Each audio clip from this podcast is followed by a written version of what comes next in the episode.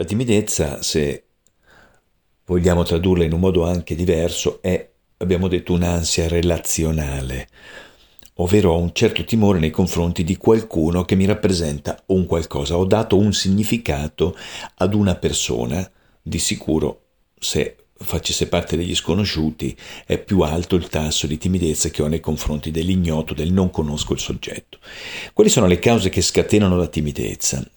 Dinamiche familiari distorte, per cui abbiamo avuto degli schemi di comportamento ai quali ci siamo rivolti perché rappresentati da qualcuno che in casa li incarnava, quindi diventavano degli esempi, o perché troppo permissivi,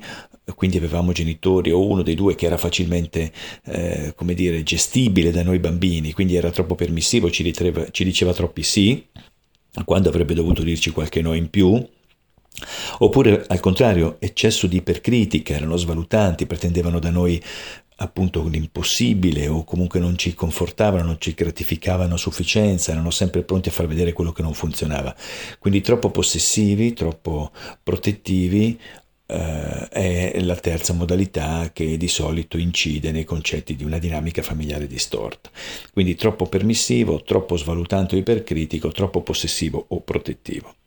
Esperienze che ci destabilizzano possono essere un'altra causa, quindi ciò che ci è accaduto eh, rispetto a dove ho vissuto e con chi ho vissuto, quindi comportamenti che ho agito e che mi hanno fatto leggere non adeguato, non capace o che hanno attivato delle critiche esterne molto pesanti, molto svalutanti, destabilizzanti.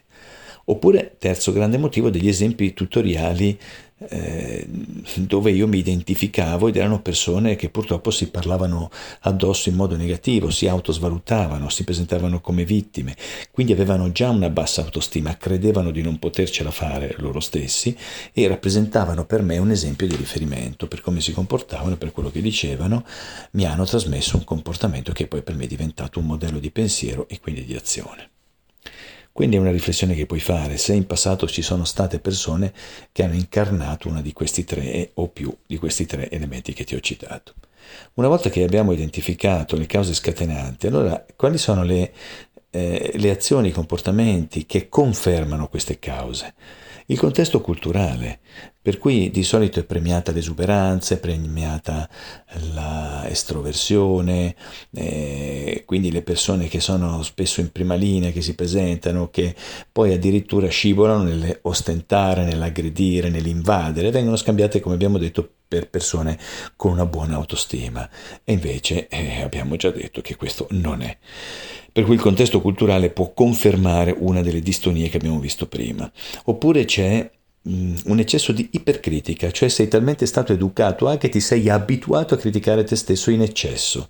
per cui non dovrei, non me lo merito, figurati se, tanto sono sempre fortunati gli altri, tutte le cose belle capitano agli altri, a me non capitano mai, io ho solo sfighe, come vedi più sto male peggio sto, non mi posso mai rialzare che già mi è accaduto di nuovo un casino. Questo è un eccesso di ipercritica e di autosvalutazione che produce poi un atteggiamento mentale coerente, quindi diventa una causa di conferma delle destabilizzazioni espresse prima, o delle credenze limitanti, abbiamo detto. Quindi gli sconosciuti sono cattivi, il mondo ce l'ha con me, solo gli altri sono fortunati, figurati tanto io sono alto, sono basso, sono magro, sono grasso, sono maschio, sono femmina. Insomma, ci raccontiamo mille storie che poi diventano alibi, cioè giustificano dei nostri mancati risultati. Quindi quelle cause di cui ti ho parlato prima come elementi scatenanti trovano poi degli elementi di conferma e creano quindi un binomio, una sorta di circolo circolo eh, che si autoalimenta e porta poi al, all'inibire, al bloccare,